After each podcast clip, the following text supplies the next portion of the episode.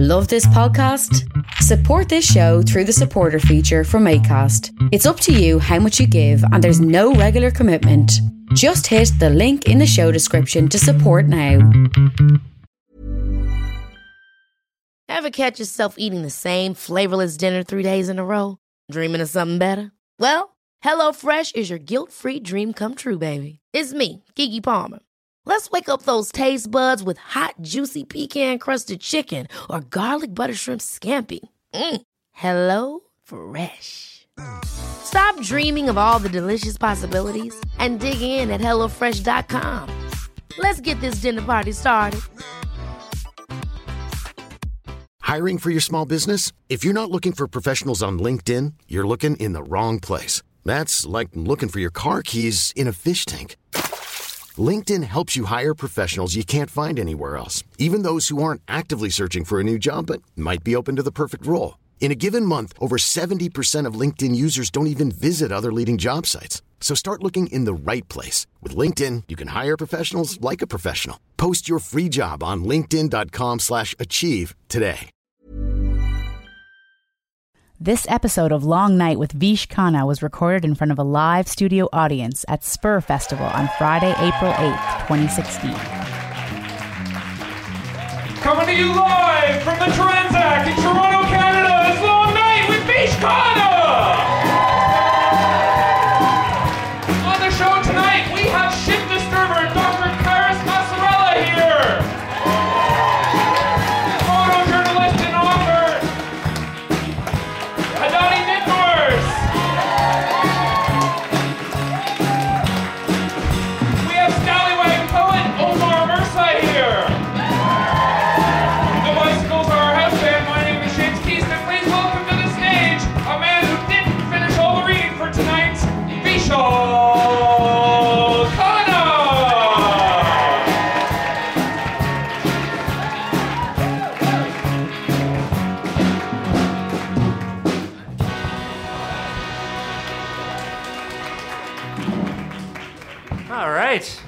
Welcome, everyone, to Long Night. James, that was uh, Not great. It wasn't great. not a great introduction tonight. What happened, well. buddy? I don't know. I choked. I felt like there was pressure. The crowd was way more literary and less drunk than usual. And We are, uh, yeah. That's fine. Don't worry. You did. Us, you know, we did- can fix it in post. We can fix it in post. before how, this about a, goes out on the air. how about a hand for James Keast, everyone? My sidekick. How are you doing? I'm okay, thanks. How are you? I'm okay, but there's a thing that's on my mind, and I, I was hoping that you and the people here could help me. Uh, Probably. I often do. James is a close confidant of mine. Here's the thing uh, as most of you know, I'm a very popular and famous TV show host. Uh, everyone's always talking about me and television, but in my line of work, people often, uh, you know, offer me other opportunities. And recently, a gentleman from a very big media company in Canada wanted to have a meeting with me to be an on-air personality. How about that? Yeah.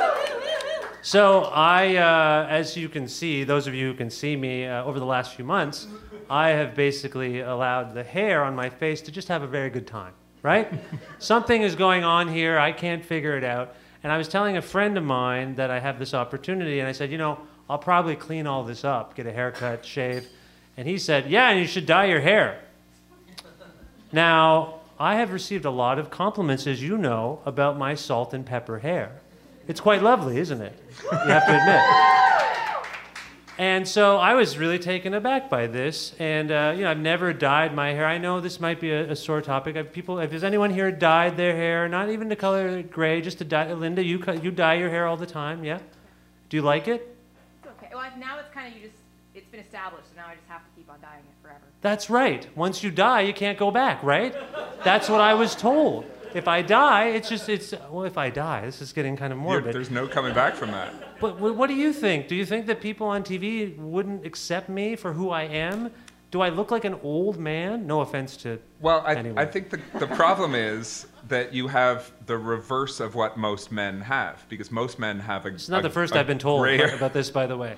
Most men have a grayer beard before their head hair goes gray. Right. And you you've been a salt and pepper gentleman for a close to a decade. I'd Yes, say. yeah, since I was 18. So yeah. So uh, it's it's the incongruity of the dark beard, I think, that is that throws off the look. Oh. But I, I've always admired your hair. Yeah, people like my hair. I get it all the time. But now I have to say, where the crisis has come in is I'm actually considering my friend's opinion. I'm actually considering before I meet with But- this person, dyeing my hair, and it's making me crazy because I don't want to do it. I'm scared. I actually, I'm frankly, I'm a little frightened, and I, I don't know what to do. What do you? bu- Uh, I want, I want the audience to maybe help me because James is as helpful as ever. By show of applause, actually, let's come up with a cheer. What would be a good cheer? How about this? If you think I should dye my hair black and try to look young, scream out as loud as you can, die, Vish, die. On the count of three. One, two, three. No one wants me to die. One person. One, one person wants you to die. Security? Um, no. And then everyone else thinks I should just keep it? What about what about the beard? Can we take a poll on the beard? The beard is. What are you talking about with your beard, I have buddy? a like beautiful, luxurious beard. you that's think a my beard is signature a, of my look? a farce? Is that what you're saying? I- it doesn't necessarily Dye the beard. You should dye the beard idea. gray. I don't know if it is. Dye it what? Silver? Gray? What am I supposed to dye? it? Pink. Fuchsia? I would go with fuchsia. I Hmm. Just look like good in saying fuchsia. fuchsia. Well, th- I feel like this is um, hopefully a nice segue into our show because I think many of our guests uh, have dealt with appearance and the appearance of things. How's that for a segue? It's not, it's not bad. I don't know if it's true, I but I said the intro. I can't say anything. Yeah. on tonight's show, a conversation with highly decorated emergency physician and a leading expert on transgender care. Dr. Carys Massarella is here tonight. Also, acclaimed journalist, author, and Middle East expert Hadani Ditmars, and Malaysian Australian author, rapper, and poet Omar Musa. That's a good show. Those are good people. Give them a cheer.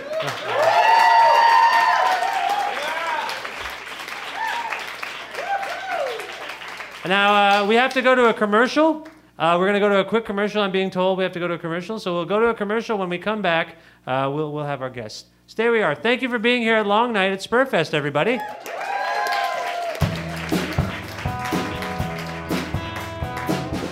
Are you tired of listening to a podcast without some mention of the company Squarespace? We are too. That's why we're pleased to mention Squarespace on this podcast. What does Squarespace do? It doesn't matter. All you need to know is Squarespace pays a considerable amount of money to be mentioned on successful podcasts. So if you want to hear about a business on a podcast, always remember that Squarespace is a thing mentioned on podcasts and they probably have an office space somewhere. That's Squarespace, a company that is mentioned on most successful podcasts.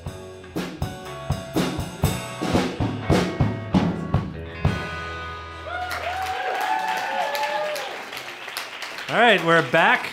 We're back on Long Night. Now, uh, we are uh, recording this episode and, and transmitting live around the world uh, the night the Blue Jays start uh, playing uh, the baseball. That is true. Is that how the kids talk? Uh, the Raptors are also playing the basketball, and the Marlies are playing the ice ball. Yeah, there's lots of stuff going on in Toronto. We'd like to once again thank you all for choosing us over all of those far more expensive options. Thank you for coming to this relatively uh, affordable thing. All right. Our first guest tonight is an attending emergency physician at St. Joseph's Healthcare in Hamilton and is the lead physician for the transgender care program at Quest CHC in St. Catharines. And she's a leading expert on transgender healthcare in Canada. And the Huffington Post has listed her as one of the world's top 50 transgender icons. Please welcome Dr. Carys Massarella.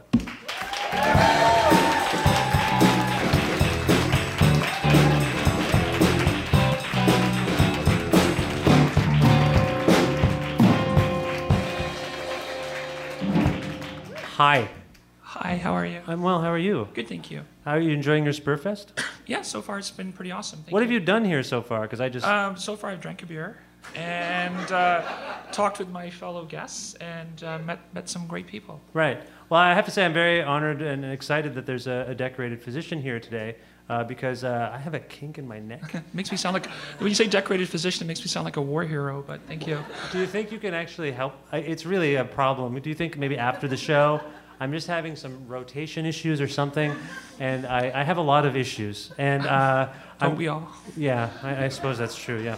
Now, as I mentioned, you're an emergency physician. Mm-hmm. Uh, this means you treat people coming into the emergency room, I assume? That's correct, yes. Right. So I'm curious what drew you to take on, like, that's among the most intense forms of medical practice. Why would you want to do that to yourself? Well, I think um, really most emergency physicians are doctors with undiagnosed ADHD. Um, I mean, basically, we see people in snippets. We get very little information, and we just kind of act on instinct. So, for me, that's I'm you know a high intensity. I like to do things at 100 miles an hour. So for me, emerge medicine was the perfect career, and so I just found myself in it. I, I trained in it, and I love it. And I actually worked a shift today, so it was it was pretty epic. Had a great time. You worked a shift today and then came here? I did, yes. Did it go okay? Um, you know, you might want to pull the patients about that, but uh, yeah, I think it went well. Okay. Now, when you say you have ADHD, or maybe it's inherent within you, are there other ways in life that this is exemplified? Is there any other instance where you were like, I gotta, I'm a spaz. What's going on?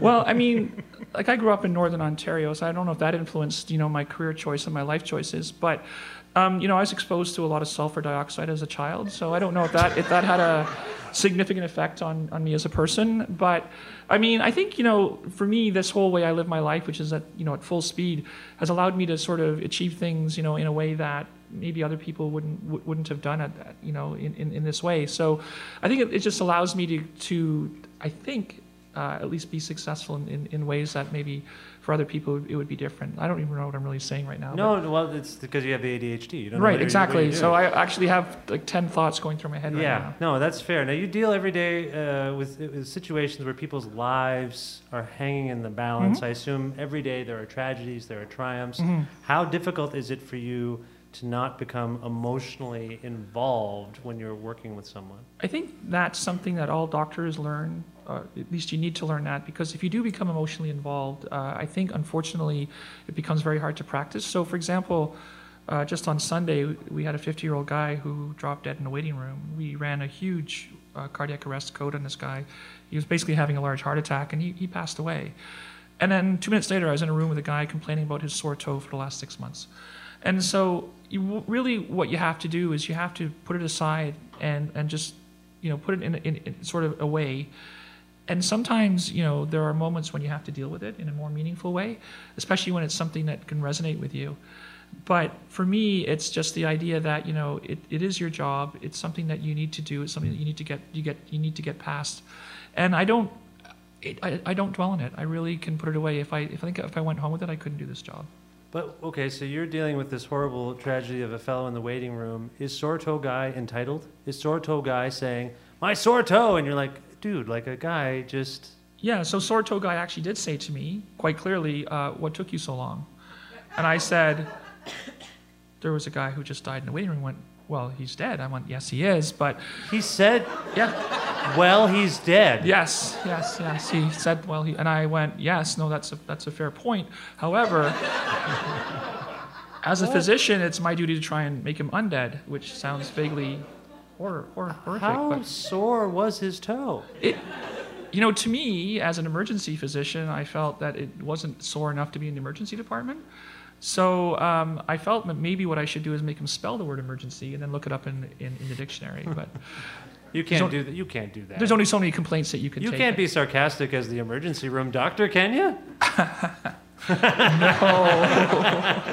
absolutely not. No, Probably we're not like can't. that. We're very good people. Now, it's safe to say that sometimes uh, we as people, some of us are idiots and we do ridiculous things to our bodies and we end up in the emergency room. Absolutely. Can you think of something, have you encountered something so absurd that you're still kind of laughing about it? Well, we always have something called the personal problem in the emergency department. So whenever you get a chart with personal problem, you know it's going to be a male age somewhere between 20 to 40 who's been doing things to himself he shouldn't. and um, he'll come to the emergency department. So one I particularly remember was a guy who, uh, on his own accord, uh, forged a titanium cock ring. And um, he, uh, he forged it, yes, on his own, like a tool and die guy. And um, A tool and die guy. It's the theme tonight, I think. Die. very clever. It- it's it's our theme, and Yeah. so he placed this said titanium cock ring on his said member, and became engorged. And um, however, as you know, steel titanium is not a forgiving substance. So once he became engorged, he couldn't become unengorged. And however, he decided to wait a couple of days before he came to the emergency department. So when he arrived in the emergency department, the part of his member distal or beyond the titanium ring was somewhat blackened. Oh. Now, at that Oh. time, I hadn't transitioned, and I was like, "Ooh, not not, not a bad idea." Um,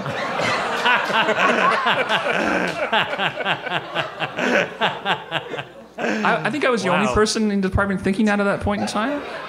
That And doesn't seem like an area in which you want to go DIY. No. no. No. Uh, but it, it crossed not. my mind.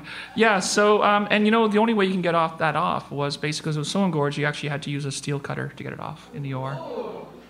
See all the guys like, oh my god. That's right. uh, And what what happened in the end? Um, he lost part of his um, personal uh, space. Wow. Yeah. hmm Wow. How uh, how was his toe? I so. I don't know. I don't know. Have a sore You know? He, he also complained about that. No, he didn't. Uh, Now, my understanding is that you transitioned to uh, a woman from a man, and I can see why, because we're idiots, clearly. Um, when you were 42 years old, Correct, yeah. uh, which was like eight years ago or something like that. I like to think 32, but you can say 42. 32, that's fine, right? yeah. Sorry. What prompted you to, to do this? Well, I think you know one of the interesting things when you ask people about you know who have experienced uh, gender identity expression opposite to their assigned birth gender, which is essentially what a transgender person is.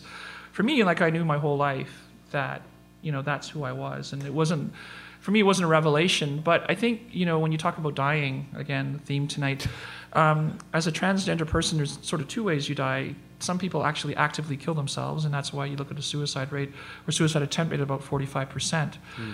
But you also die inside and for me i had reached the point where i was felt dead inside and the only option i really felt i had to continue my life in a meaningful way was to transition. So hmm.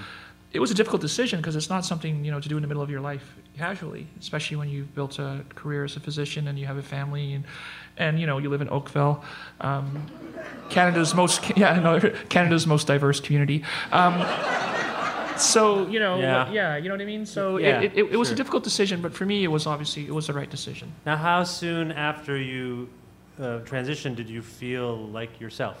So for me, I think it was uh, something.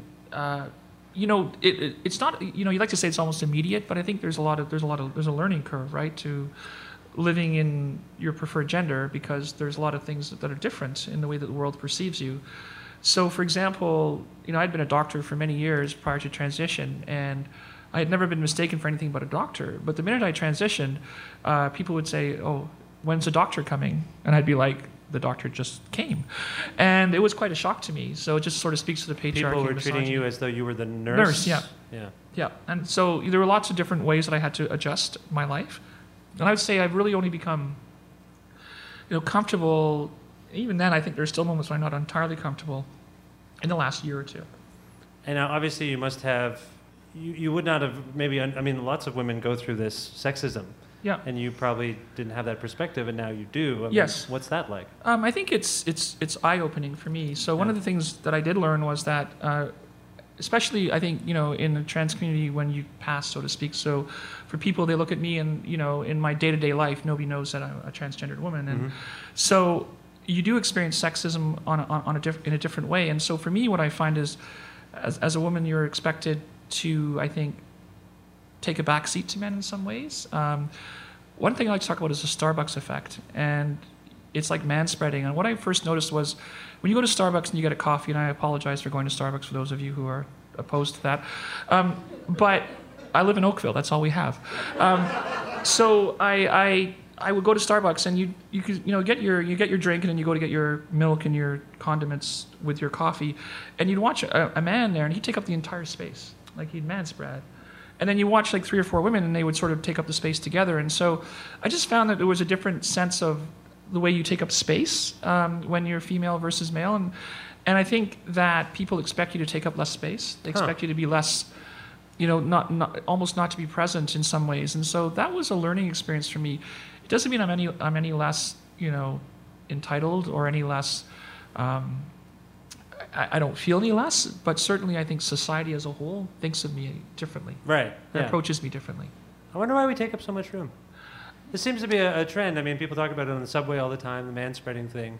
I think it's also a confidence thing. One of the things that really interests Oh, me is men are taught it's okay to be confident. They're taught it's okay to be strong, be powerful, be aggressive. Not Whereas this guy. I- My parents were like, "You are nothing. Stop." no, and clearly they were on the right track. I mean, Yeah. yeah. I mean, Yeah, I obviously, but Yeah. but I, I, think that one of the things that you know we need to teach our younger women is it's okay to be confident. It's okay to, to, to get what you want in life, you know. And I, I just think that that's a big difference. I really see that, at least in, in, in the world that I that I exist in. Now, you've done a couple of TED Talks, including one a couple of years ago called The False Narrative of Deception. What was the nature of that talk? Well, I think you see it now in the United States, particularly. Um, what I anticipated was there would be this bathroom issue. And, um, you know, there's this false trope that's passed on by people, you know, who don't like transgender people, actually don't really like anybody for that matter, um, who's not white, cisgendered, and heteronormative. Right. But, um, but these folks, you know, use the false trope that if you allow transgender people to identify in their gender and use the bathroom um, of their preferred gender, that you're going to allow, you know, predators into bathrooms to assault women and children. And I could see this coming, and it's been proven in the Houston Hero Ordinance, in North Carolina and Mississippi, all the very progressive states in, in America. Um, and, and, and, and we've seen this, and it's a false trope, right? there's never been a single recorded case of a transgendered woman uh, doing this. And what's even worse about this is that it doesn't apply to trans men. It doesn't apply to passing trans women. It's just non-passing trans women who, Right. they, who, who who they're talking about. But if you really wanted to use evidence, right, and if you really, really, really cared about evidence, right, you people you'd ban from bathrooms. We know there are certain groups of individuals who have absolutely assaulted children and done this to children. And one of those groups would be, you know, clergy, right? We would, so we should really ban, ban all clergy from bathrooms. We should ban teachers from bathrooms because they have all been convicted of assaulting children. So really, it's, it's, a, it's, a, it's a horrible trope. It's false, and uh, that's what I wanted to talk about. And let's just face it, when just like cisgendered people, when transgender people use the bathroom, they use it because they have to pee. It's that simple. I mean, you mentioned North Carolina there, Yeah. and they just passed this bathroom law. And uh, as we're speaking, I don't know if it was today. Did you see that Bruce Springsteen canceled his concert in North Carolina because No, I didn't see that. No, that's awesome. How about a hand for Bruce Bruce, Springsteen? yeah. He said to show solidarity with uh, the LGBTQ. No, I think I, I think you know you are seeing the backlash, and it's interesting. You know, you, you talk about that. Um, I was trying to think of an analogy. I think that we've won the war, but there are still battles to be fought. And so I was thinking, like you know, in 19, you know, what people say, you know, if you're hit Second World War buffs, it just shows you how weird I am.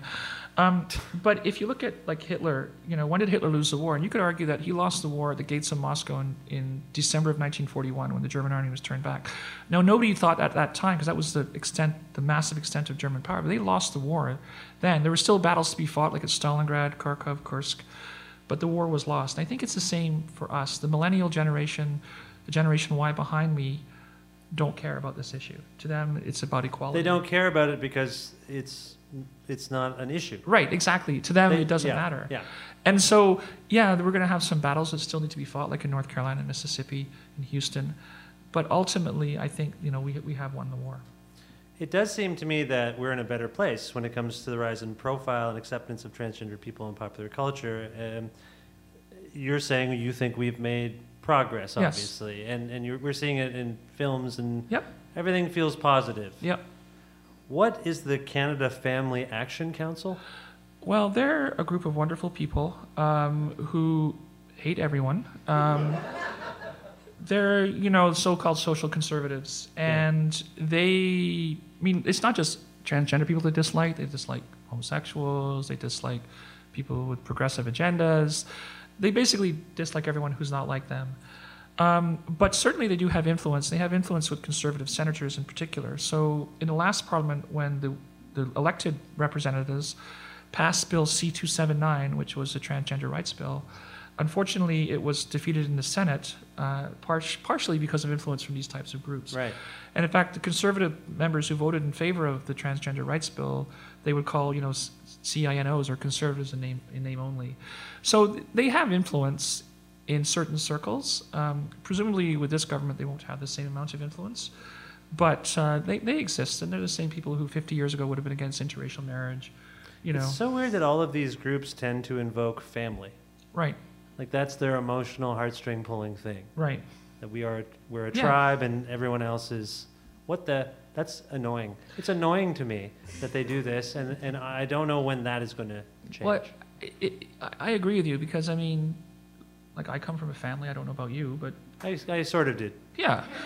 I mean, we've met your parents. They seem Yeah, lovely. they seem lovely. Are they still Yeah. here? Oh, thanks for sticking around, mom and dad. I need gas money from them later. No. Yeah. No, No, my family was mostly pretty great. No, and same with my family too. Like my family was. They're not going to hear this. It's okay, James. James is worried about my. Fa- James came to my wedding. How about a hand for James? He came to the wedding. Nah.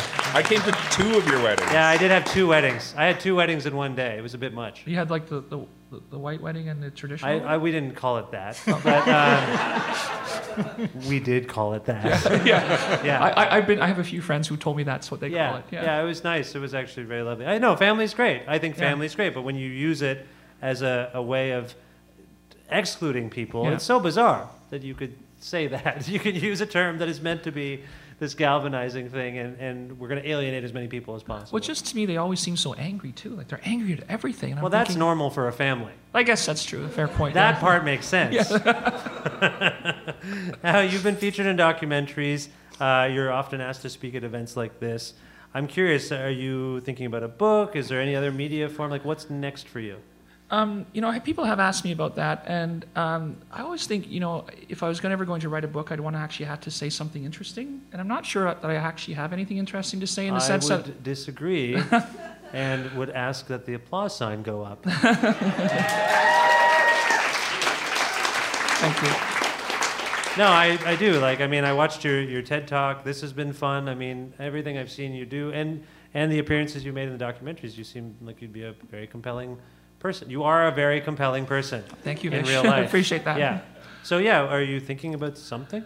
Um, I think, again, um, I have been approached by, you know, some TV producers about doing a show or something, and I'm just not sure. I mean, I really value my pri- privacy as I sit on the stage and talk in front of all these people. I really value my privacy, but I have, I do have two small children, and so some of the choices I make are around my my my gir- girls because I think they they can't make those choices yet. Yep. And so I, I try to be a little bit careful, not entirely careful, clearly, but but a little bit careful. And so I think at this point in time, I'm probably just going to keep doing what I'm doing. Okay. And try and make a difference that way. I assume that the privacy would uh, explain why, as far as I know, you don't have a Twitter, you don't seem to be on Facebook or anything like that.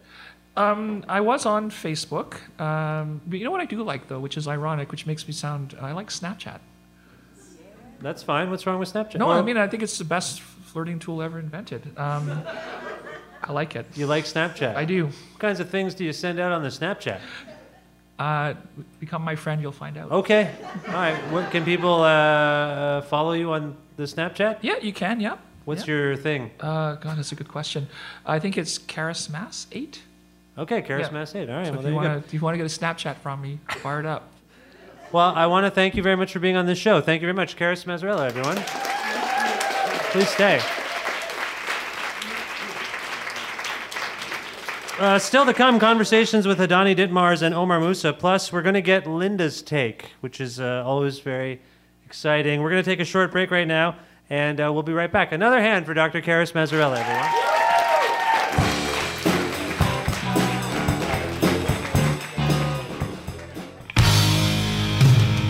For your own pleasure, a well hidden treasure. Pizza Chocadero. We serve delicious gourmet pizza with daily made dough, homemade sauce, and fresh toppings cut by hand. Ask us for our 2 1 special. Pizza Chocadero open weekdays till 9, weekends until 10.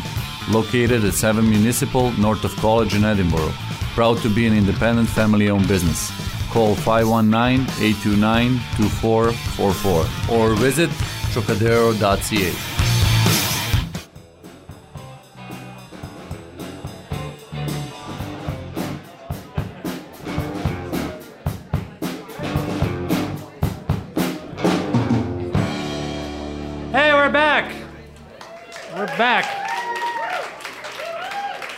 Nice to see you.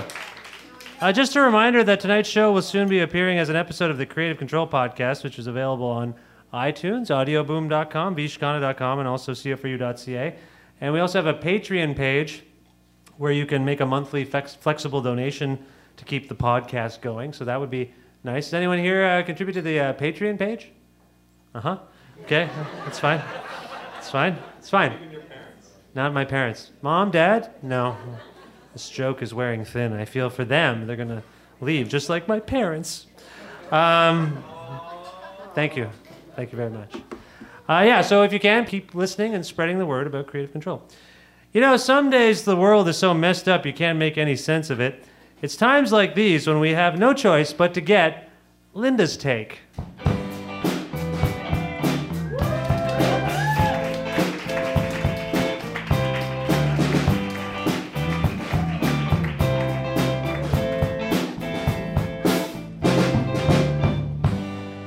I was wondering why there wasn't much applause going on. It's because you disappeared into the wings. You and think I'm useless, but, the people. Oh,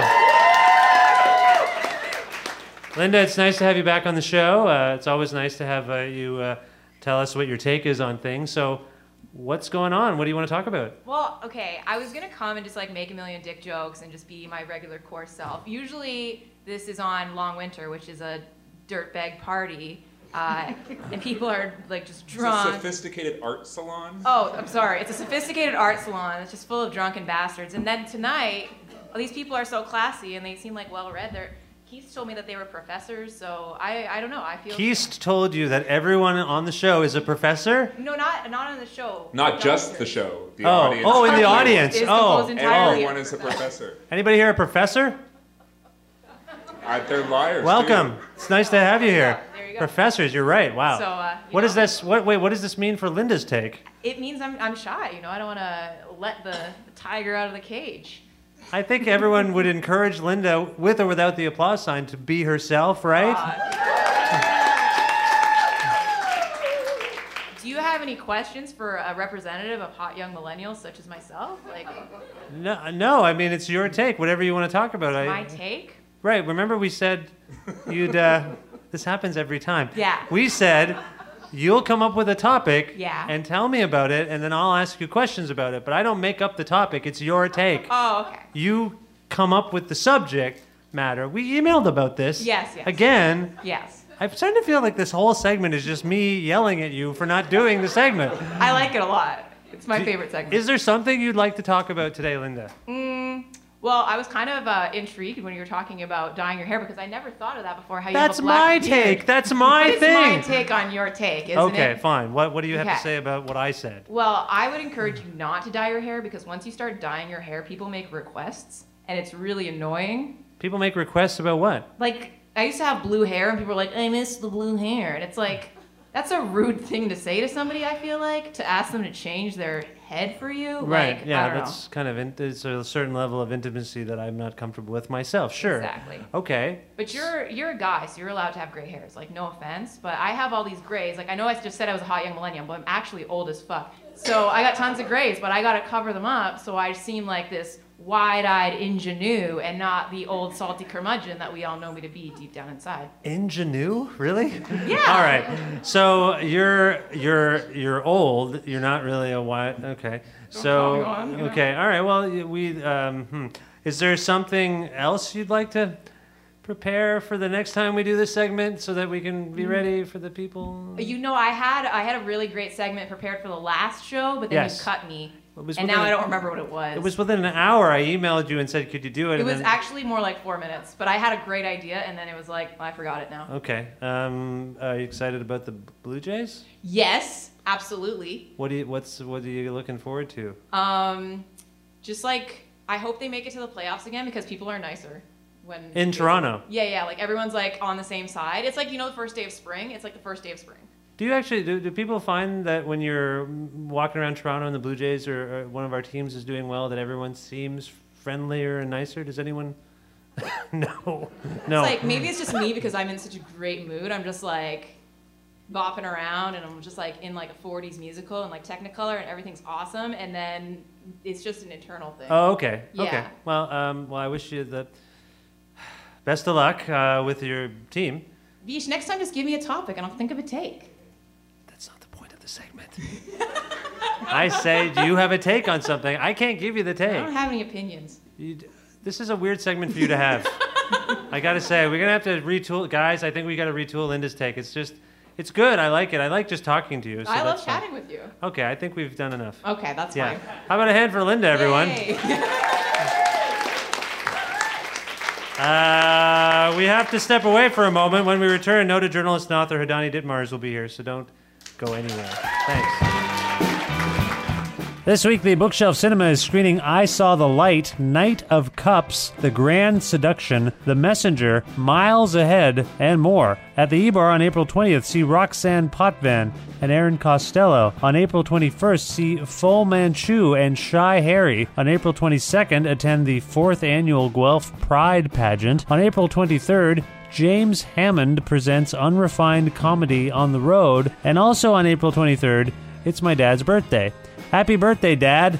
The Bookshelf is an independently owned cultural hub located at 41 Quebec Street in Guelph, Ontario. For more information about the Bookshelf's hours, listings, blogs, directions, accessibility, and to order books from their online store from anywhere in the world, possibly for my dad on his birthday, please visit the newly designed bookshelf.ca. Welcome back to Long Night, uh, everyone. Thanks for being here again. Our next guest is an acclaimed Vancouver based journalist and the author of this 2006 book, Dancing in the No Fly Zone A Woman's Journey Through Iraq. She is currently working on a new book called Between Two Rivers A Journey Through the Ancient Heart of Iraq. Please say hello to Hadani Ditmars, everyone. Hadani Ditmars.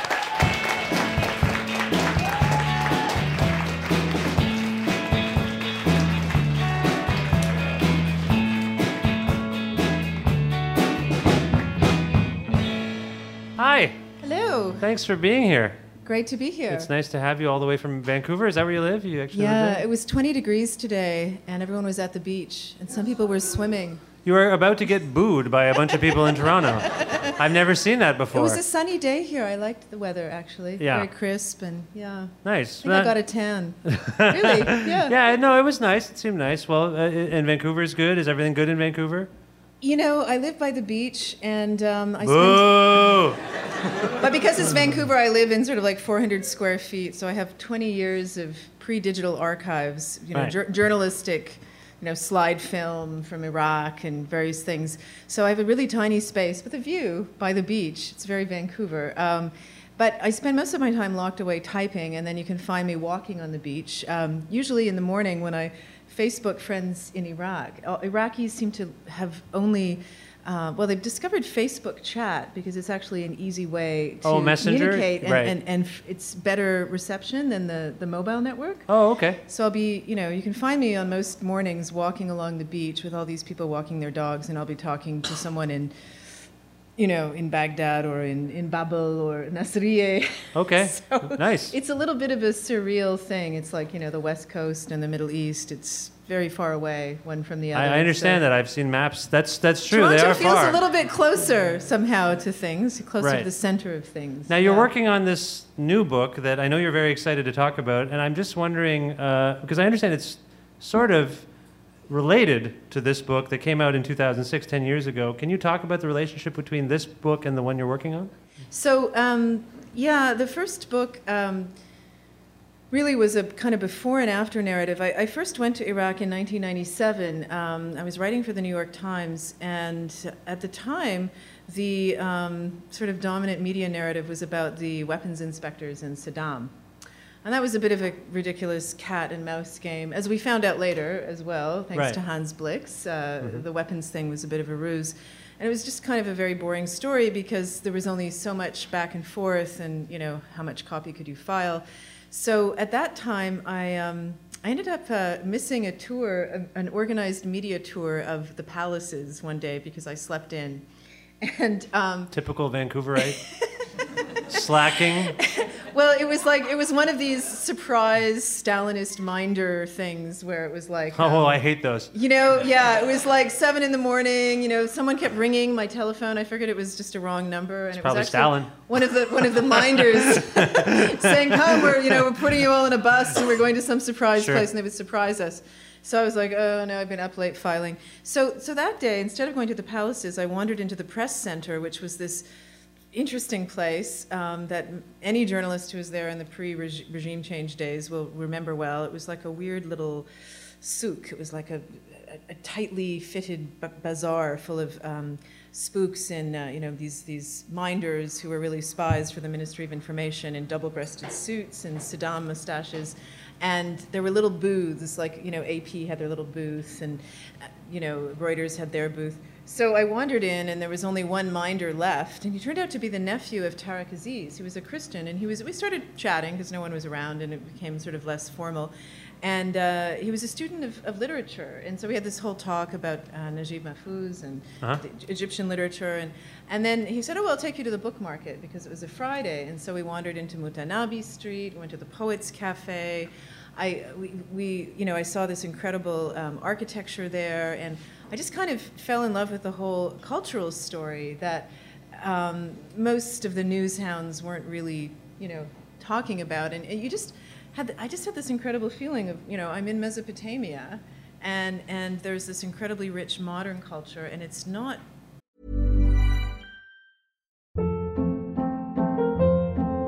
Hold up. What was that? Boring. No flavor. That was as bad as those leftovers you ate all week. Keke Palmer here, and it's time to say hello to something fresh and guilt-free. Hello Fresh. Jazz up dinner with pecan-crusted chicken or garlic butter shrimp scampi. Now that's music to my mouth. Hello Fresh. Let's get this dinner party started. Discover all the delicious possibilities at hellofresh.com.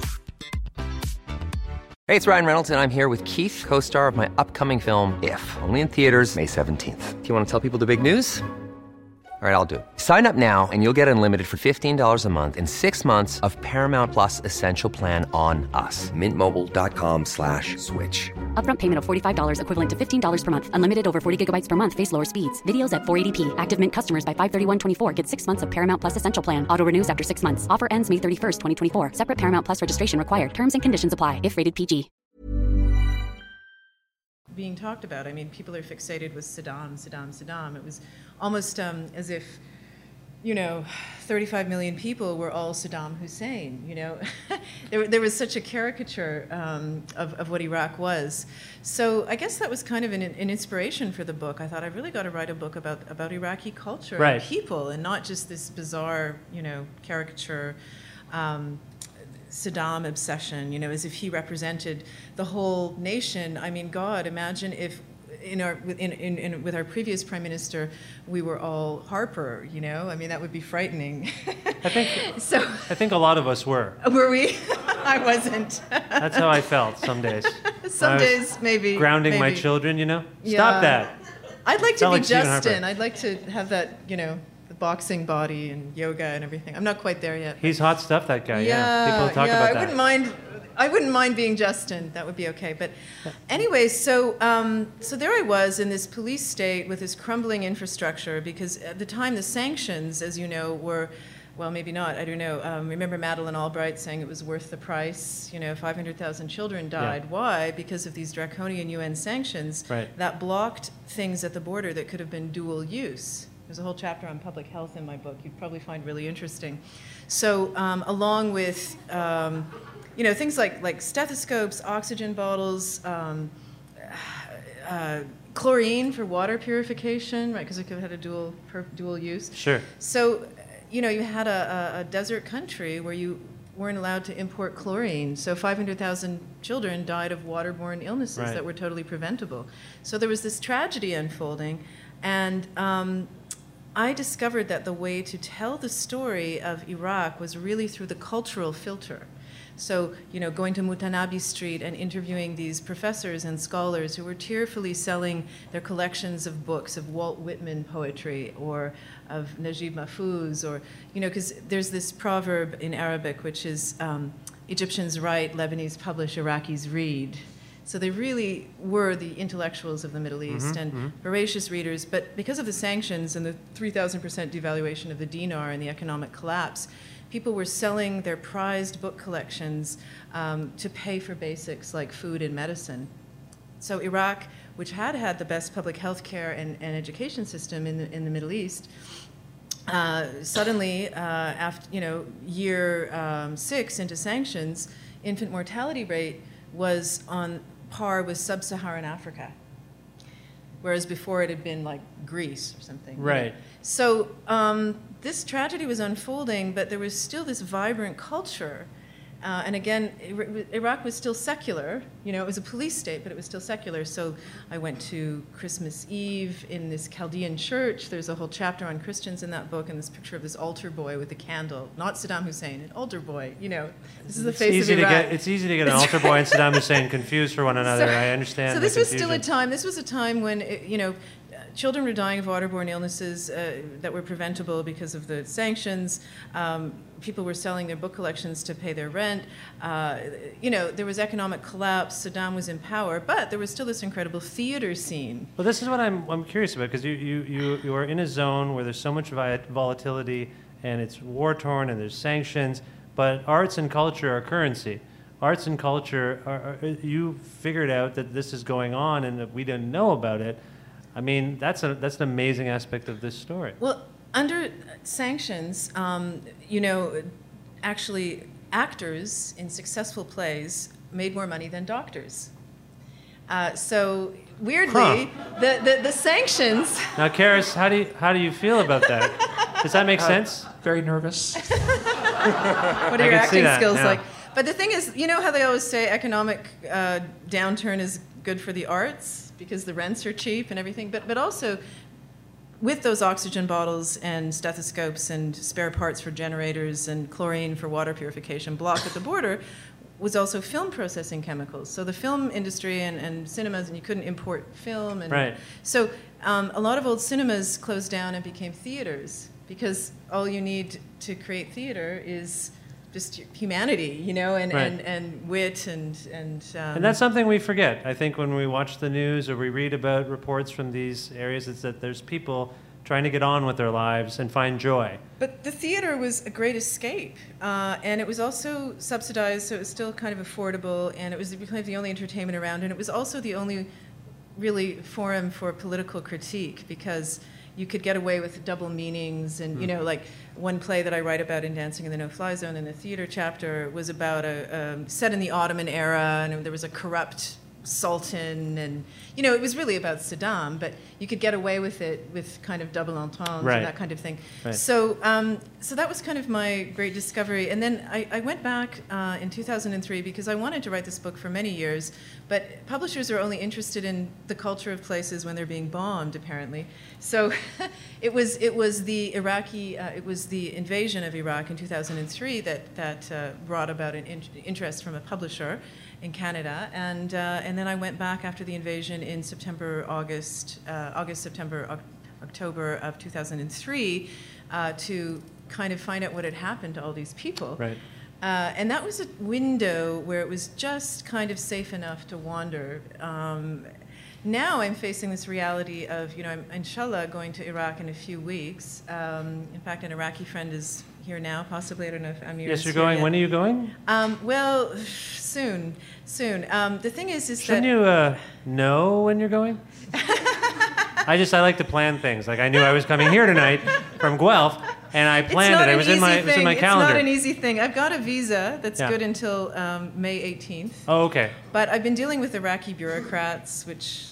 Oh, I hate that. Um, and I'm trying to figure out a way to, to do it safely and also in a way that I can really have contact with people. So, so the new book, Between Two Rivers, um, a, a Journey Through the Ancient Heart of Iraq, is, um, I'm very happy to say, IB Tauris, the great UK publisher, is publishing it. And they also publish uh, posthumously Freya Stark Right. who, whose Baghdad sketches I've been rereading. Uh, and it's incredible because she was one of the first women, uh, Western women writers to go and kind of live with Iraqis and write about Iraq. And um, she, she was very courageous and she traveled cheaply in service taxis like I did and um, you know spoke Arabic as much as she could and really but there's a resonance with these issues that were still you know that were at play in the 1930s that still are today so it's quite interesting to read that but this new book is basically framed as a it's a political travelogue using ancient ancient sites as a narrative device to tell Mhm. the story of Iraq because you know, you talk about Iraq as a country of five million displaced and, you know, millions of widows and orphans, and people just tune out. But when you talk about Babylon or Ur or, you know, the ziggurat, they'll go, oh, that's interesting. Right. So I'm kind of using that as a narrative device to tell the story of Iraq today. Um, but I also want to um, tell the story of Iraq, as I did in my first book, really paying homage to the Ruh Iraqiyya, to the soul of the country, as a place uh, that is the cradle of civilization, that was the cradle of civilization, um, but that still has a very vibrant modern culture because Right. this secular culture has been really diminished since the regime change, but it's still alive. Um, there's this tremendous protest culture going on right now, which is really underreported. There are uh, artists and galleries and theater and amazing things going on in very, very difficult conditions. Well, I mean, uh, uh, I'm, I'm just mindful of the time, but this sounds very fascinating. And do you have a, a sense of when this book will be out? I know you have a, a crowdfunding site, right? Well, I'm working on it. Uh, this is the new publishing reality. Even when you have a great publisher, um, it, it's expensive to travel to Iraq these days because of security concerns. So I'm working with an NGO um, that works with displaced people. Uh, and actually, they have a program where they work with displaced youth who have been, you know, trapped in camps forever and don't know their own patrimony. They don't. They've never been to Babel. They've never been to Ur. Mhm. So I'm going to travel with them to their projects, which happen to be in places where there's ancient sites, and I'm going to tell the story of these displaced people, especially the youth. And at the same time, they're taking them to visit the sites. So Oh, I will be seeing these sites sometimes for the first time for myself and first time for these young people. Um, so yeah, I am going to be launching a crowdfunding site on Indiegogo in the next few weeks, and in the meantime, if anyone's interested in uh, finding out more about it, you can just go to my website, which is my name, www.hadaniditmars.com. Your first name is WWW. That's a, that's a remarkable coincidence. I changed it a few years ago. Amazing. Yeah, I wanted wow. to, you know, easier to click on, That's- you know. that's- that's easier to spell than handy, Hadani. yeah, And yeah. if you don't know how to spell my name, remember Dancing in the No Fly Zone and then Google that and you'll get my name and that's my website Wait a and my second. email. Sorry. Okay. Right. Google dancing. Okay, I got it. Yeah, I got it. because That's dancing good. in the no fly zone is easier to spell than Hadani Ditmars, even though it's easy to spell if It's you a know. lovely name, Hadani Thank you. I like Thank it. Okay, you. so for Yeah. more information, HadaniDitmars.com. How about a hand for Hadani Ditmars, everyone? Thank you very much. Thank you. We're just going to take a very quick break, and when we return, we're going to have a chat and I think a performance with author, poet, and rapper Omar Musa. Stick around, everyone. Thank you for being here once again.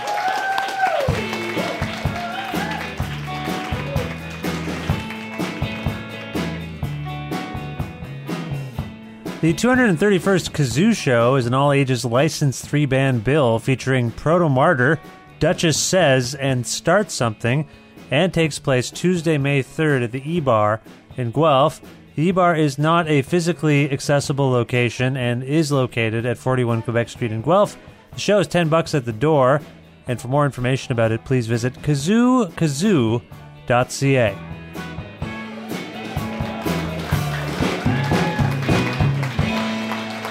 All right, we're back on Long Night, everyone. Thank you once again for being here uh, at the uh, Tranzac. We're at the Tranzac and not the. Uh, where do we normally do this, James? The Great Hall. The Great Hall, which is a lovely venue. Is it a lovely venue? It's uh, it's got charm. Yeah, it does has have charm. character. It's nice. I actually like it very much. We're not there. I want to mention. Uh, no, I mean no. I mean we're not there tonight, and it was a nice segue into what I was about to say, which is that we're actually taking this show on the road to Newfoundland. Yeah. Our uh, the next episode of Long Night takes place in St. John's, Newfoundland. Wow. For uh, yeah, for a Is live taping. everyone going? Yeah, everyone's going. I'm just gonna start an Indiegogo thing, and then we'll we'll all go. Maybe we can tap into her dough. Uh, yeah, yeah, a lot of dough in your mouth. St. John's, Newfoundland, uh, live taping at the Rocket Room at the Lawnya Vawnya Festival on Friday, May 6th. And I have another announcement. This is new. It sounds like I might be doing a Creative Control episode live at the Hillside Festival in Guelph, which is very exciting. That's the weekend of, uh, thank you, weekend of July 22nd. So please check those out. All right, I'm very excited about our next guest. He's an outspoken and gifted poet, rapper, and author who originally hails from Queanbeyan in Australia. His latest book is a riveting, there it is right there, riveting poetic novel called Here Come the Dogs. Please make some noise for Omar Musa.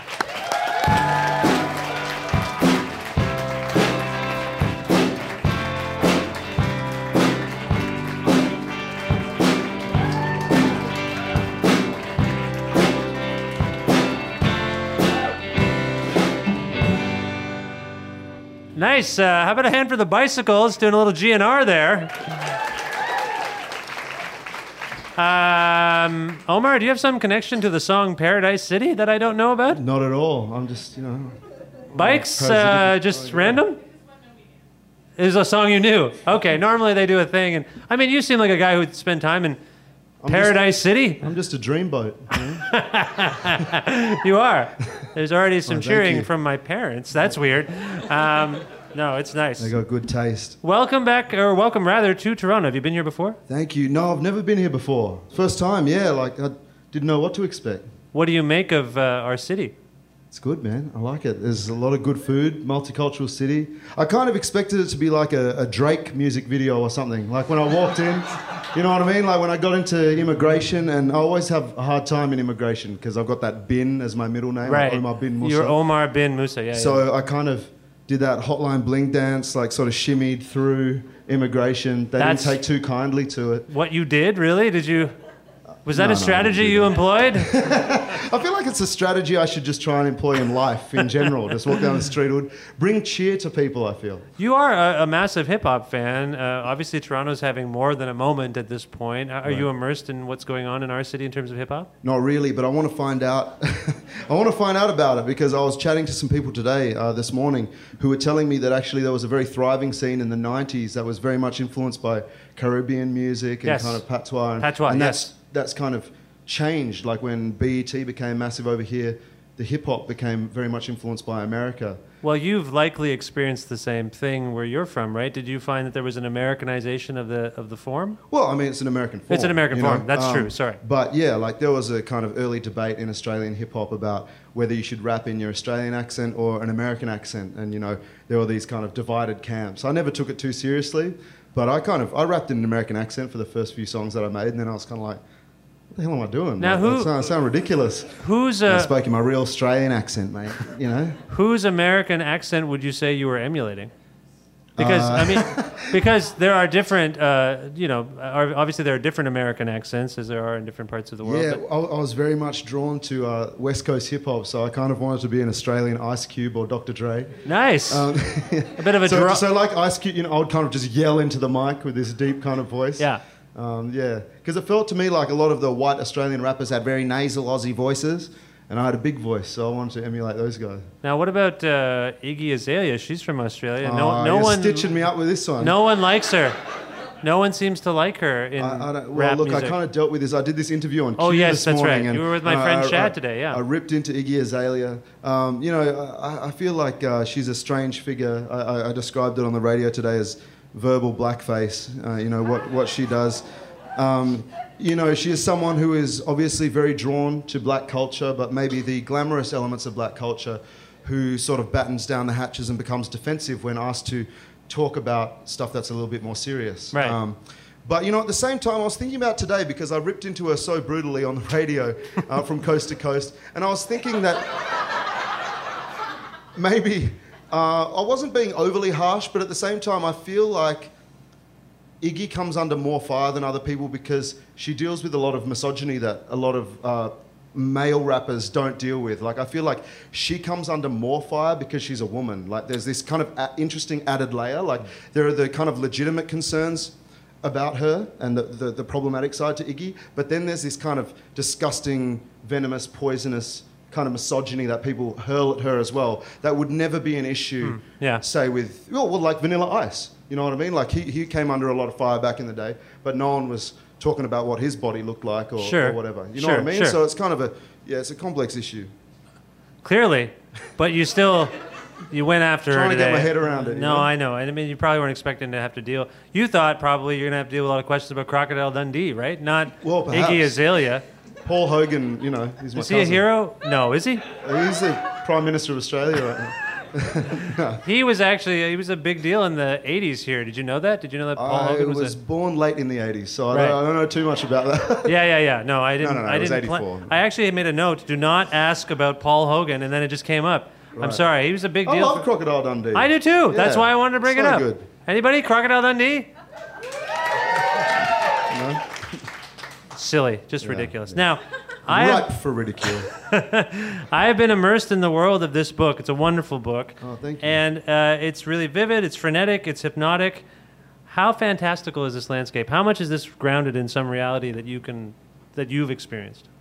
Well, yeah, I grew up in a small town similar to the one that I describe in this novel, uh, where there are migrants from all around the world trying to forge a life for themselves in Australia. I grew up around a lot of young men who felt uh, marginalised and powerless, like the characters in the book. But I tried to take the uh, specifics of my hometown and kind of magnify and distort them and enlarge them, and to create kind of a feverland or a dreamscape. Yeah, you that's know? what I it wanted feels to like, yeah. heighten it and, and take it into the realm of myth. Uh, because sometimes Australia feels that way to me. It sort of feels like this fiery, combustible place where I'm not sure quite what is reality or what is a nightmare or a dream, you know? Yeah. So I kind of, uh, yeah, I took parts of my life and the history of my town and the specifics of my town and then, you know, cha- changed them into something You else. amplified them. Amplified them through that kind of alchemy of poetry, I guess. Well, there's it's prose, it's poetry, it's very gritty. On some level, to me, even maybe stereotypically by the artwork, this is a hip hop novel, right? Right.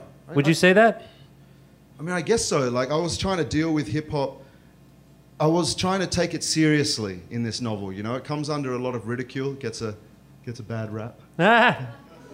And uh, no, but like particularly growing up, like Australian hip hop, it wasn't taken seriously. You know, people would laugh at you for rapping in your accent. They would say that's not something that. no, wait a minute. You, do. you you've mentioned this before. Are Australians laughing at you for rapping in an Australian accent? Who is laughing at you? Uh, Where are they? Can we find them? yeah. We should hurt them. Yeah, we definitely. No, was I'm it- up for a punitive expedition of some sort. There's Why a dialogue in this book among the main characters talking about uh, accents, as we were discussing earlier, and how someone sounded more American than Australian, and how the Australian accents kind of sound a bit corny, right? Right. So what? If this was real. Like, how do you how do you overcome your accent? Because it sounds like to me that you tried to adopt an American accent, but then you circle back around when you realize it was more genuine. Yeah, I'm not sure. I think there are a few kind of breakthrough acts uh, who started to make some music that was a little bit more accessible to larger audiences, and then people were kind of just like, oh, cool, yeah, actually the Australian accent doesn't sound so bad. Right. But then weirdly in Australia, it kind of got co opted by some of these kind of uh, nationalistic, jingoistic Aussies who were just like, oh, bloody hell, yeah, Australian hip hop, and it could be sort of like the soundtrack. To Oh, it- some of their uh, strange prejudices. Had and an underlying nationalism yeah, thing happen. Yeah, so it's, Oh. a, it's a weird thing, you know, like when it kind of this, this culture and this music gets transported to another country. But I would say, yeah, I mean, it's the first novel in Australia that's dealt with the thriving hip hop culture and graffiti culture in Australia. And, you know, I think that's part of our job as storytellers is to, you know, is to look for stories where they haven't been looked for before and to kind of extend sympathy where it hasn't been extended before, you know? Yeah, it does feel like you're trying to show the world a whole other side of Australia. It seems like this is something you took upon yourself in this book. Why was it important to you to, to show us this side of what we think is a place run completely by little koala bears? Yeah, well, I mean, I think um, Australia sometimes likes to present itself to the world as a place that is egalitarian, that has a very shiny veneer, and there's these kind of blonde babes lazing around on Bondi Beach, getting bronze tans and whatnot, and Oh. that there's either the kind of majesty of the outback or these these coastal idylls. But you know, a lot of us didn't grow up like that. We grew up in the suburbs. We grew up in flats. Uh, we were part of ethnic minorities that were trying to figure out what the hell to do in Australia. Um, and so, yeah, I, I want to delve further into what it means to be Australian, the complexities and the messiness of my country. You know, I'm not interested in this, in these shiny uh, kind of postcards that people try and present, because that's not the reality. You know, just as there are, I'm sure, many stereotypes about Canada uh, that are totally untrue, and that there's a lot of darkness going on underneath the surface. The, the weird, that's what's interesting to me. The weird thing about every Canadian stereotype is that they're true. You, got, you are very friendly. It's I'll- I'll- very I'll much. strange. Of every country, like every st- name it, what's it, what do you think of when you think of Canada? I'll tell you if it's true or not. You Uh, said friendly. Friendly. Yeah. very fri- people are friendlier here. There's less guns, I guess. So like even if you Yeah, like that's that in true. America, like I did notice that like that kind of difference. Like it's less violent here. It feels like. Or Yeah. at least if you don't like someone, if you decide to be unfriendly, kind of can't do as much about it. No, What do oh. people think of Trudeau? Like, do people genuinely love this guy? Like, it seems like everyone's just in this honeymoon. there's a lot of cynicism about Trudeau. Right. There's a lot of people who are very happy that we've moved on from the last guy Right. and his policies, but there is a lot of cynicism because every couple of weeks something he promised he would try to do. Turns out he can't do it. Right. So there is a bit of pushback now. Okay. But and also your media in particular, he went to Washington, which is the first time a prime minister has gone to Washington in what was it, 30 years or something? And really, a Canadian prime minister. yeah, I don't know what the hell that was about. What did we do? Right. But they didn't go. I don't know why they didn't go. It's very close. I can see that. I mean, it's so it's so weird. Like there are these kind of messianic figures. You know what I mean? And Yeah. like, we look at it from Australia and we're like, God, I wish we could have someone like that because we've. Who's your guy? Who do you got? Uh, this guy called Malcolm Turnbull. Oh, he's terrible, isn't he? Like an awful guy. The, the guy before was even worse. Oh, okay. but but That's Malcolm what- Turnbull, um, you know, he seemed all right. He seemed very kind of prime ministerial, but he's at the he's under the control of the right wing of his party, so his hands are bound. In Oh, okay. But uh, anyway, Now, what was your? You mentioned that you were trying to show this darker side of Australia. Uh, this is reflective of your upbringing. What was your upbringing like? You mentioned Uh, that you had some adversity as a, a minority, but Ah, I mean, yeah, like it's it's all relative, I guess. Like I think in many ways I had quite a middle class upbringing. You know, I was very lucky. I came from an artistic family. My mother um, was an arts journalist who ran a very small free arts magazine. You know, the kind of thing that would be handed out in the mall or whatever. Um, and so we had no money when I was in primary school ever. We were always broke, but I. I got to go to a lot of plays and I got to go to a lot of exhibitions and cabaret and things like this. So, in that way, I was very rich, I was very privileged. Um, but then in other ways, you know, when you're an ethnic minority in a in a white culture, uh, you do feel marginalised. You do feel like you're kind of pushed to the side. And then after September 11th, that kind of changed again. Uh, you know, there was a lot of Islamophobia in Australia, and I started to realise, like, wow, I, was, I wasn't just an outsider. I was I was the enemy. You know, Yeah. People like me, people with my name, we were the ones that the, these people are yelling about and, and screaming about with such hysteria. So you know, uh, that, I mean, it, it is adversity for sure. Um, but compared to a lot of people, I had it very. you feel like you had it okay. Now you uh, are. You, I think I read or heard that your your father turned you on to poetry, or your father gave you some guidance towards discovering poetry. Yeah, well, well, poetry is kind of a living and breathing art form um, in Malaysia and Indonesia, as it is in so many places around the world. It's um, something that people would do spontaneously in the village. You know, my dad grew up in a small shanty town called Sim Sim, which is in um, East Malaysia, in Borneo. And he and his friends would kind of freestyle these poems and spontaneously pass them between each other. And, uh, and he found a lot of fun doing that. And actually, my grandmother, who never went to school, she never learnt to read or write, she was living on the streets from the age of eight. She recently told me that she had created 50 poems in her head while she was wandering around the streets that helped her survive. Your mom was the Jay Z of Australia. My grandmother, basically. though. Your- No, oh, your no, is my grandmother. grandmother in wow. Borneo. Never wrote anything down, just always in her head. Yeah, yeah, exactly. Wow. I, I like that actually. Yeah, the, she, she's kind of the you like the like I- the toothless Jay Z. oh man, I just threw her under the bus. She's Jay- a very beautiful lady. Jay-Z very, very beautiful lady. Jay, Jay Z is a uh, he's very famous for never writing anything down. Sometimes I, I think that shows, but other times Right. he's really solid. Yeah. So okay, so you're it's in your family. The, the words are in your family. I mean, I think it goes through so many societies. It's only like lately that, or at least uh, in Australia, I could see, and in the Western world, where it started to become so much a part of academia that poetry was perceived as being in an ivory tower and kind of separate from daily life. Yeah. But I think you know every country around the world, and, and, and I think that's why hip hop has taken a stronghold in so many countries as well, because it, it naturally links into those kind of oral traditions. Well, hip hop is among the fo- most obvious musical forms that um, empowers people. So I, I think that it, there's a, a sense of asserting your confidence against oppression. Uh, Right. that's where it came from. I would agree with that. And. I think that that's why so many uh, other cultures who are feeling that will adopt hip hop as a, a platform as opposed. It used to maybe be punk for some people, but that's more expensive That's, probably to uh, get hip, get going, right? To get all that stuff. I But- mean, that's how I got into it. You know, from a young age, um, I was looking for living, breathing poetry that my father talked about. I couldn't see it in Australia. Yeah. Then one day I was watching a documentary about the black Muslims, and I was really into them. I was really into Malcolm X. I would just like watch his speeches all the time, photocopy photos of him, put them in my school diary, Yeah. make posters of this guy. And then um, at the end of this documentary about the black Muslims, there was this section that showed Public Enemy jumping in, Oh. up and down on stage. I was listening to Fear of a Black Planet on the way here. Yeah, well, in my car. Keeping it so real, man. I'm trying to. I was just I needed something to get me pumped up, and I knew I was talking to you, and I just Yeah. it felt like the right thing. No, totally. And, and um, It was either that or Midnight and, Oil. and it wasn't just the, the it wasn't just the, the poetry and the way that they were dressing, it was their boldness and their brashness, and I could tell that they were speaking out against something. Yeah. And of course, I couldn't totally relate. You know, I'd never, uh, I'm not African American, I'd never been to where they came from, but I felt like there was a certain type of uh, energy or spirit that they were representing that I could relate to. There's somehow a And way. fight, you th- know? there's somehow a way just shy of appropriation where you can relate to someone else's culture, isn't there? You know what I mean? Like Yeah. you can, you can. I, I totally like. Public Enemy spoke to me when I was a kid. I didn't understand what they went through or what they were talking about, but it spoke to me. Right. I could relate to it. So that's. It's just interesting that that good art and yeah, good there's a distinction between Yeah. saying you can relate to that struggle and saying that it is your struggle. Right. Yeah. And that's something that Iggy Azalea has had trouble distinguishing between. Exactly. Yeah. Now we did a thing earlier, sort of, where we talked about Canadian stereotypes. I want to ask the panel. We have all experienced Australia in various media, mediated ways. I talked about uh, Croc, Croc Dundee. Uh, I'm curious, what's the first thing each of you think of when you think of Australia? And to give you, my guests, a break, we're going to start with James. James, what's the Yes. very first thing you think of when you think of Australia? Michael Hutchence. From In, INXS. Excess.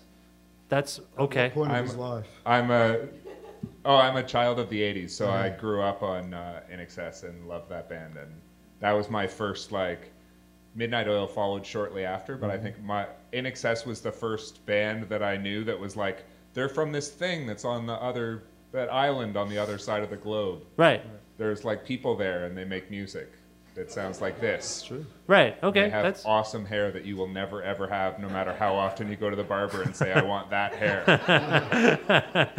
Thank you very much, James. Uh, Carys, what about you? Um, so for me, it's uh, Priscilla, Queen of the Desert, Ooh. and um, Good one. The, one of my favorite lines of all time, which is uh, "a cock in a frock on a rock." So, Oh, um, yeah. I love that line.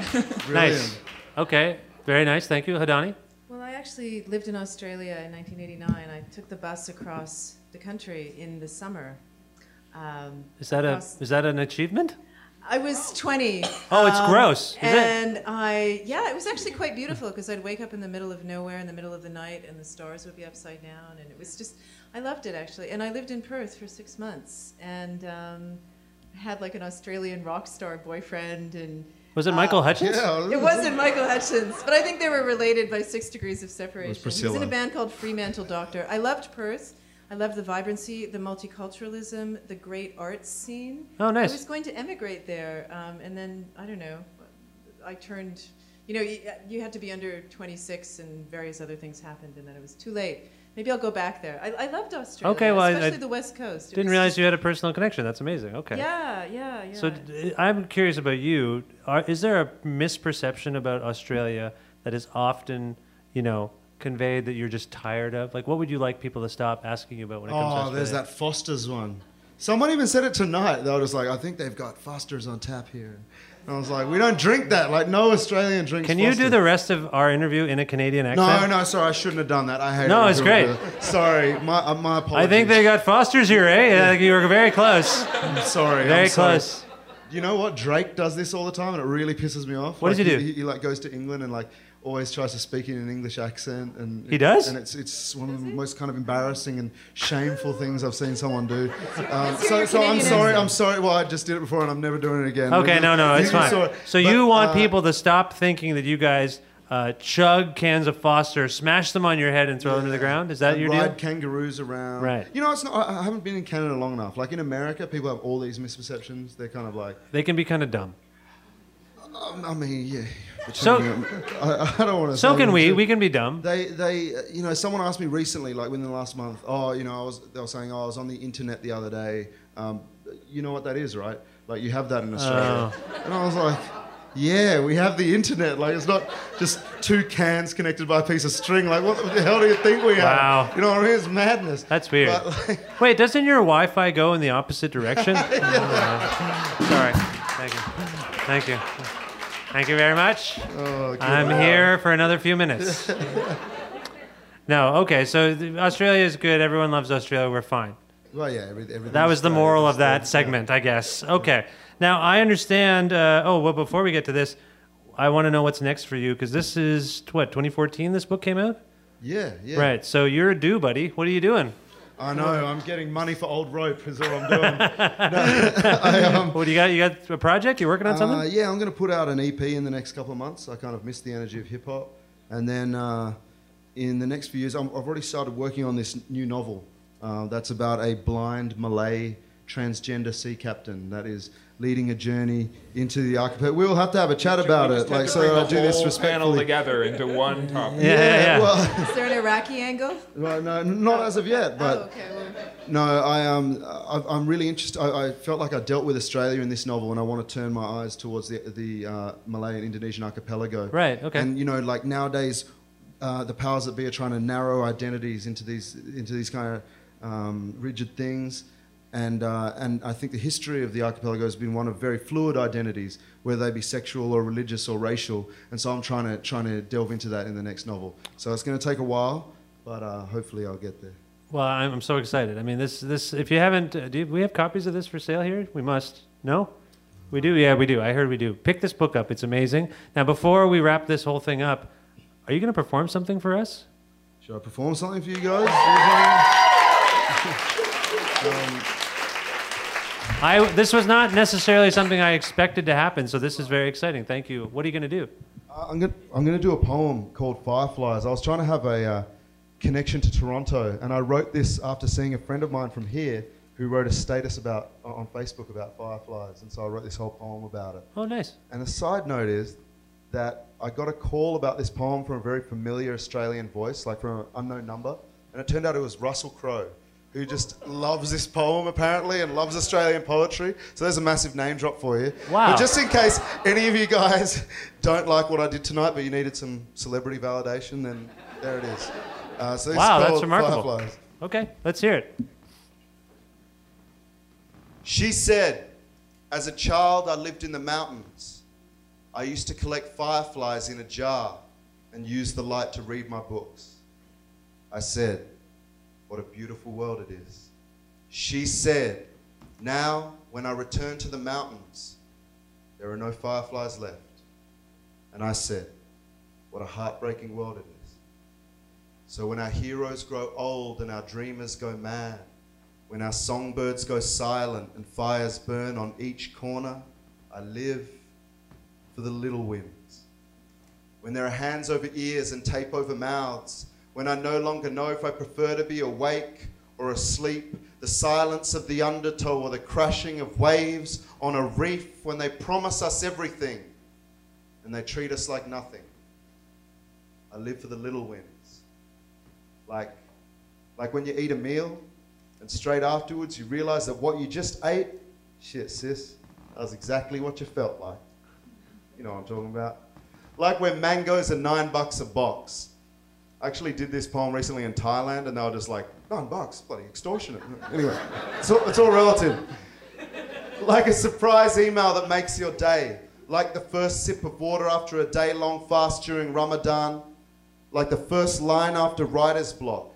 Like a student who can barely spell her name but pens the perfect line. You see, I live for the things I'm ready to die for. I stand for the things for which I'm willing to fall. We all promise that to ourselves sometimes. We, the people, most fragile of all. We, the people who drag nets to the shore hoping to find diamond rings in the guts of fish and pearls in the bellies of dragons. We, the men and women who stand inches from screens that scream at us to lose weight or gain funds. We, the seething mass of darlings and friends, rapists, racists, killers of men, rompers, stompers, heroes, fashionistas, and feminists, protesters who swing their bats at the system, hoping the shards form mosaics, and lovers who swing for the fences. You see this poem? This poem right here is dedicated to the outsiders, to the outcasts, to the eccentrics who never let coolness whitewash their madness. This is for the kids on the mish, on the pavements, in the basements, in the flats, and in the schoolyards. It's for the poets who write, This is for poems, my friends, in Toronto. This poem is for you. Because they will treat your voice like a crime for which you have no alibi. So make it a crime of passion raise it at their eyes, shoplift time, pickpocket perseverance from the haters, and leave the rest behind. Speak, speak, speak with purpose. Teeth brighter than a city's spine. Little win though it may be, who knows? Perhaps someday, one day, the fireflies will return. Thank you. Thank you, guys. Omar, that was lovely. Thank you. How about another hand for Omar Musa?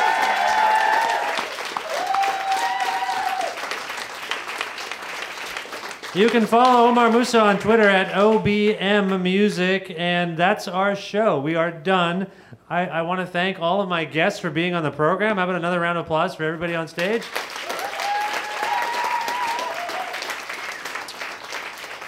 Once again, if you can, come out to our next tapings, May 6th at the Lawnya Vawnya Festival in St. John's, Newfoundland. Follow us on Twitter at Vishkhanna, at Vish Creative, and at Spurfest. And that's the show. Thanks so much for watching us and listening. Good night, everybody. It's nice to see you. Bicycles.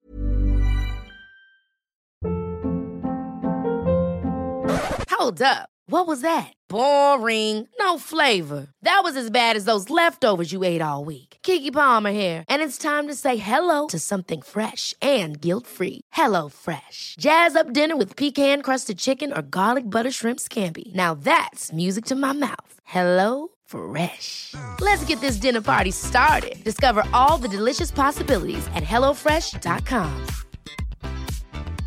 Even when we're on a budget, we still deserve nice things.